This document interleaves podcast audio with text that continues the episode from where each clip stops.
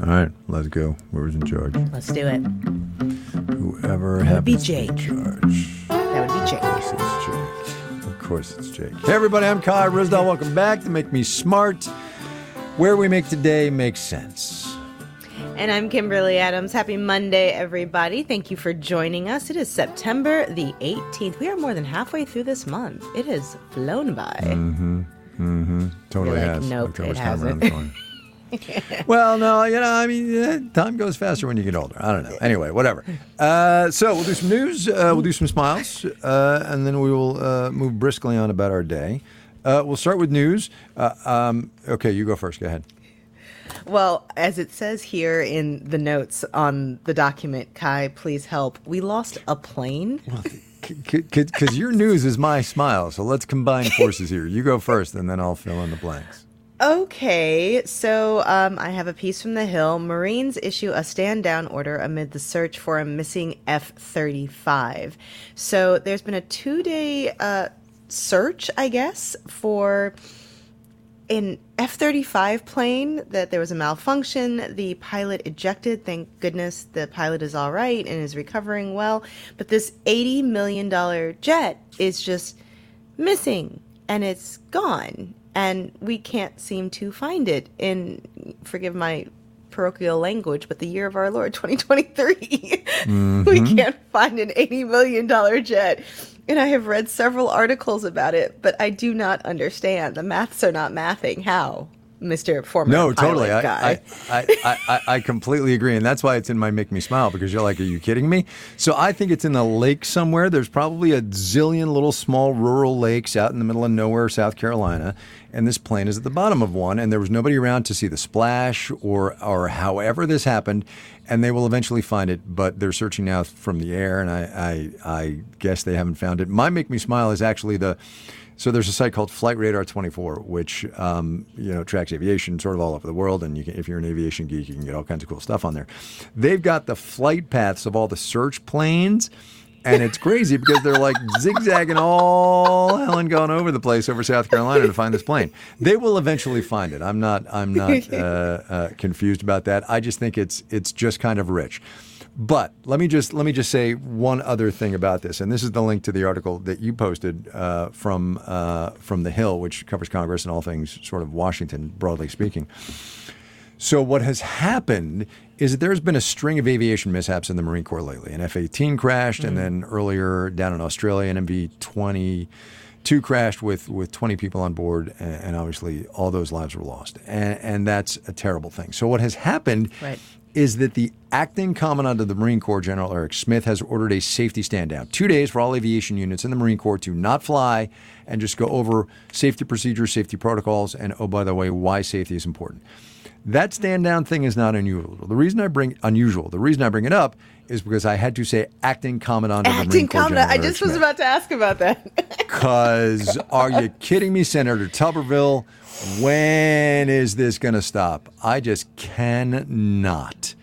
Um, and that's, that's I was reading to this week, and they say it's going to take years for the military to recover from this backlog. Yeah, well, that was that was um, yes, that so that was the woman who is now the acting chief of naval operations, Admiral. I think her name is Franchetti, who has been nominated to replace uh, uh, the outgoing CNO, chief of naval operations, the the chief officer, the uh, most senior officer in uniform in the Navy. Um, but she can't do the job because she's not confirmed. She had her confirmation hearings like 10 days ago, and that's where that quote was from. It is going to take years for the military to recover from this. It's, it's, oh, God. You know, that actually reminds me of another piece that I was thinking of putting in today, but I didn't, and but now I'll just ask to put it in the show notes. And it says Congress is in crisis. There's no clear escape. And the subhead is a quote from Representative Mike Simpson, a Republican from Idaho. We've been seeing this coming. I just didn't think we were dumb enough to get there. And mm-hmm. that quote encapsulates so many different things. He was talking about the looming government shutdown and the fact that like everybody saw this coming. We talked about it on the show Right. right, after the debt ceiling Right. deal. Right. And you know, and nevertheless, here we are. The Tuberville thing, we saw and, and everybody predicted mm-hmm. the damage this was going to do to the readiness of our armed services. And nevertheless, here we are. And it's it's wild. And I don't want to just present this like, oh, this is horrible. What can be done? There are things that can be done, which is pressure on your representatives and members of Congress. There is, you know, your own organizing action in your community or whatever other way that you want to engage in the democracy. There are things to be done, but our elected officials are not doing their best. can, can can can I? All right. So yes, and I would I would mm-hmm. like to I would like it if newspapers and websites around the country would modify those headlines from Congress is messed up and lawmakers aren't doing their job to Republicans in Congress are paralyzing the government. Because obviously it's Republicans in the House who can't, you can push back in a minute. It's Republicans in the House who can't agree on a funding bill. It's Republicans in the House who are going to paralyze things even more by an impeachment of the president on what have to be called, well, let me, let me be generous about this, for which there is no direct evidence right? Mm. It is a Republican in the Senate who's holding up military promotions. Democrats, for all their foibles, and look, this is arguably a weakness of theirs, are trying to get things done by adhering to norms, uh, but the Republicans can't govern. Discuss. So I'll say two things about that. First of all, in the story that I did for the evening show today, um, yep. my editor and I had quite a discussion over like the last couple of lines in which I was talking about how shutdowns affect recruiting and retention for the federal workforce, mm-hmm. and how mm-hmm. in this particular economy, um, if there's a shutdown, it will be very easy for outside employers to come in and poach skilled workers from the federal workforce because they can offer jobs that are not, as I think we put it, subject to the whims of Congress. Mm-hmm. I mm-hmm. originally said at the whims of Congress, and my editor rightfully pushed back and said, it's not Congress, right? Yep. And so, yep. but at the same time, we can't say, in fairness, when it's moving that quickly without additional context, you know, because of Republicans in Congress. I, I, and I, I, sorry, sorry, go ahead. Sorry. So what we ended up saying was because of some members of Congress. Right. But right. in in fairness, yes, the issues that we are talking about are coming from specifically the House Freedom Caucus, which are Republicans, mm-hmm. and the mm-hmm. issue that we're talking about here with the holdups on um, you know, military nominations and things like that is is coming from a Republican in the Senate. Mm-hmm. However, and call this playing devil's advocate and and both siderisms, if you will. When you are not the party in control, because they do have power in the House, but very little power mm-hmm. because they can't get their stuff together. But they don't have control of the presidency, they don't have control of the Senate. You have very few levers to exert your political will. And this is one of them. The debt ceiling was another. And I can't really, from a political standpoint, blame the Republicans for using the tools at their disposal, the tools that are available to them to achieve the goals that they say are important, this particular group, and that they claim they were elected to push at the federal level. Now, they may be like causing wreaking havoc on the rest of the country while doing so, but they're effectively doing what they're elect they were elected to do. Well, well, I guess that's my point, right? Um, mm-hmm. Two things. Number one, we live in a representative democracy, uh, which ish. means we the well, ish, fine, but that's the form of government we have, right? Whether it exists in practice right. is another thing. But in theory, mm. what happens is that we, the people, cede part of our uh, governing authority, because it all comes from us, right, to our elected representatives, who we then trust to exercise their best judgment to, among many other things, make the government function. I would mm-hmm. suggest that Republican members of Congress are not, in fact, and specifically the House, are not trying to make the government function. They cannot govern. They, they, I mean, demonstrably, they can't. It, I, I'll be so surprised if, if Kevin McCarthy's the Speaker of the House in, in like three weeks.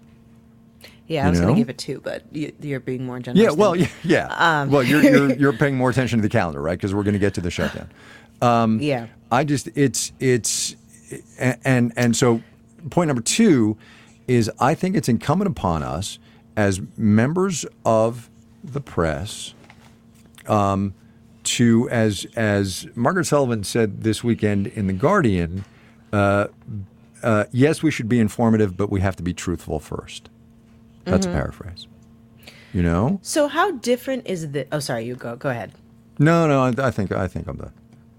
How different is this level of because it's effectively obstruction. They are Yeah. happy to grind the government to a halt in order to achieve their political goals or to prevent the political goals of others from being achieved. How different is this from Mitch McConnell saying that his whole job was to make sure that Obama didn't get anything done? That- because that- I feel that's a- like that was viewed as political savvy, but this is being viewed as just messy.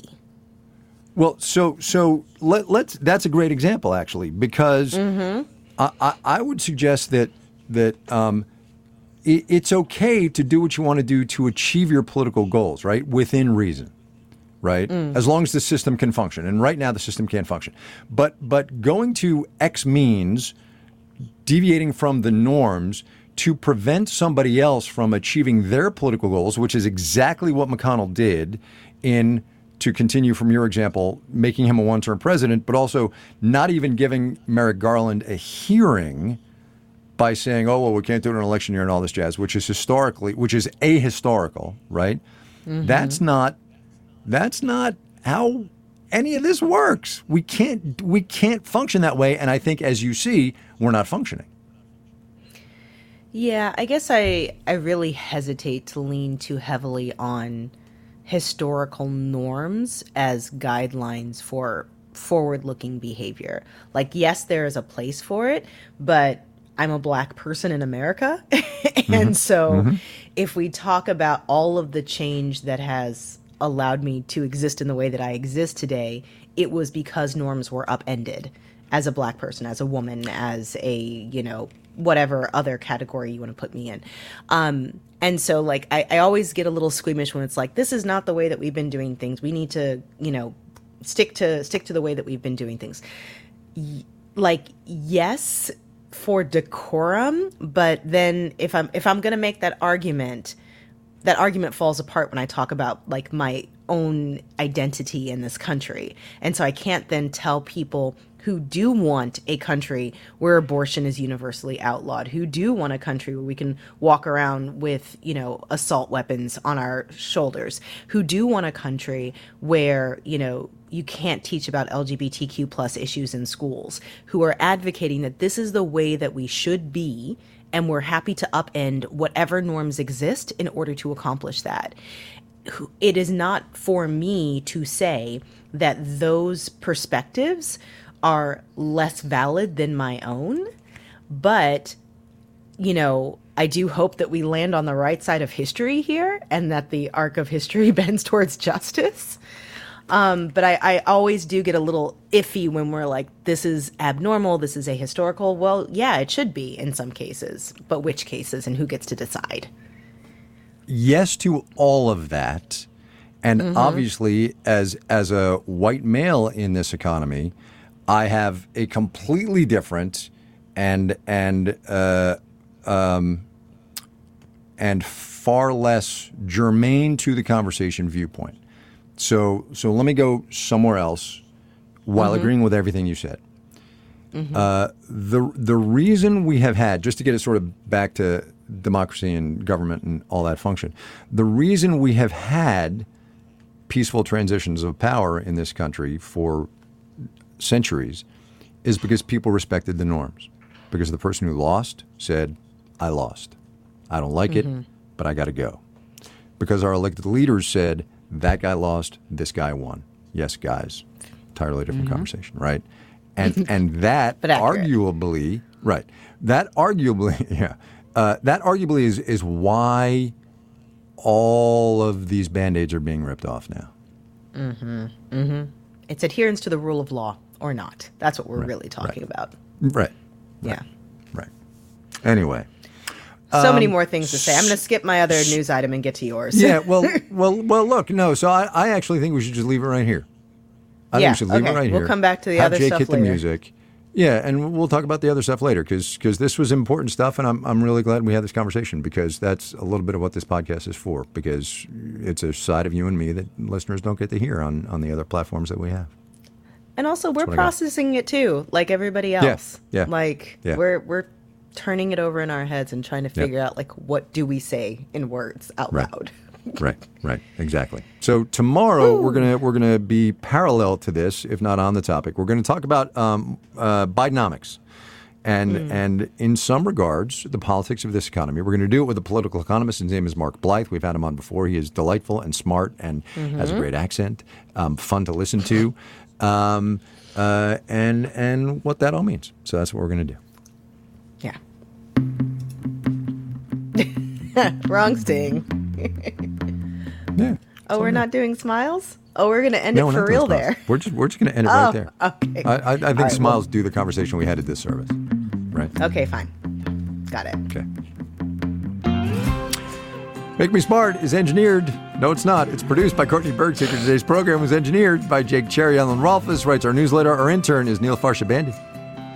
Marissa Cabrera is our senior producer. Bridget Bodner is the director of podcasts, and Francesca Levy is the executive director of digital. Okay, I'll have to save my smile for tomorrow. Oh wait, not even tomorrow go. because that's Tuesday. Later Right, this Wednesday. week, you'll They, hear it. They'll hold. Yeah, They all last. they'll hold. Yeah. We all want to be our best selves, but it can be an expensive journey. From experimenting with alternative medicine I was working with a natural holistic nutritionist and never really thought about the cost. to splurging on fast fashion. I'm spending like all my tips. I was definitely spending like $200 a week. I'm Reema Khrais, host of Marketplace's This Is Uncomfortable. This season, we explore the cost of self care and the real motivations behind our spending choices. Listen to This Is Uncomfortable wherever you get your podcasts.